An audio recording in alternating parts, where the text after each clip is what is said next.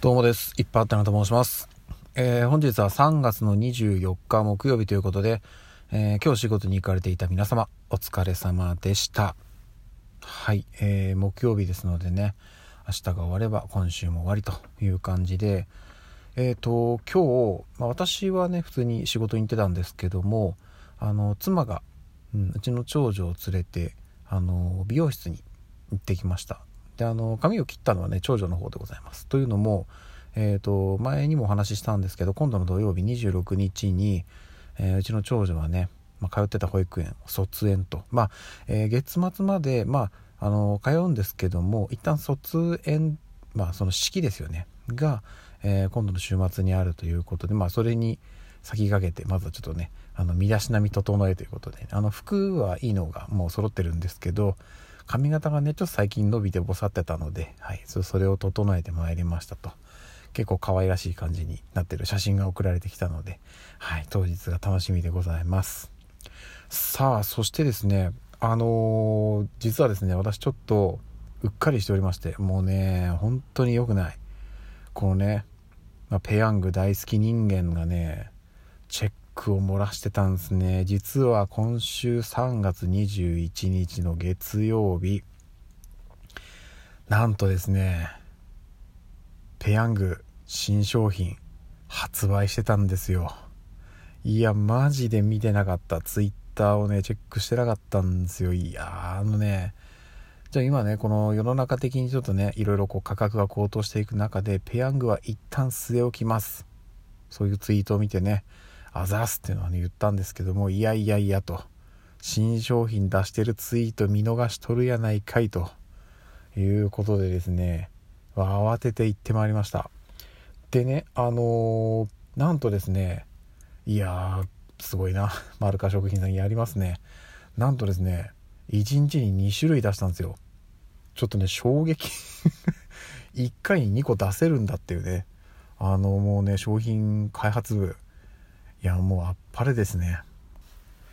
そしてですねじゃあ具体的に何が出たんだって話なんですけどもあの2種類。1つは超大盛り。あの通常の2倍サイズですね。なんですけどまず通常サイズの方。これがですねこれは、えっと、全国展開全国展開というか、まあ、あのえっともう普通に一般販売ですね。えっ、とにんにく明太子味ということで。いやこれはまたね、癖のありそうな、ね、いいですよね、コラボですよね。ニンニクと明太子っていうのはね。まあでもなんか、私個人的には、その、好みの味なんじゃないかなっていうことで、ちょっと期待高いですね。うん。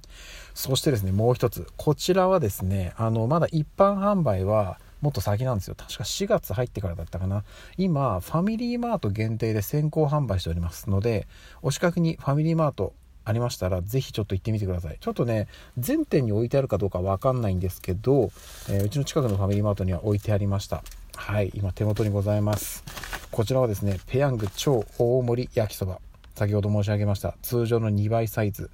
えー、ファミリーマートで先行販売している方が超大盛りですね。はい、これがですね、もつキムということで、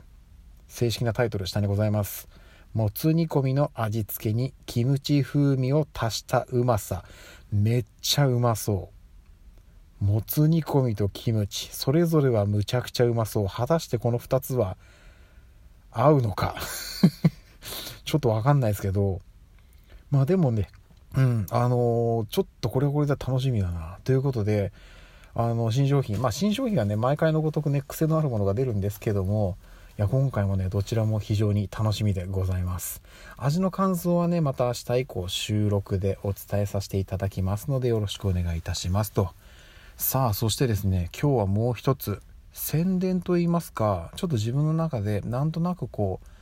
えー、っとぼやっとねこう思い描いてるものがありましてそれは何かというと私はですねえー、っとまあまだラジオトーク始めて1年3ヶ月ほどですかね。うん、昨年の1月1日にスタートしたのでまだそのぐらいなんですけどもこれまで、まあ、基本、えーと、1日2回、まあ、最近はね1日1回になっちゃってるんですけどあの取りだめというものをほとんどしないで、えー、毎日毎日その日あったこととか、えー、過去の思い出話等々をねつらつらとお話ししてるっていう配信をずっと1年3ヶ月続けてきてるわけですが、まあ、時々ねあのイレギュラー的にちょっとこう企画に乗っかったりとかテーマに沿った話をしたりとか、うん、ちょっと特別編という形でねやったりはしてるんですが、まあ、基本こういうスタンスでやってましたと。でこれはね変わらず続けていくんですけども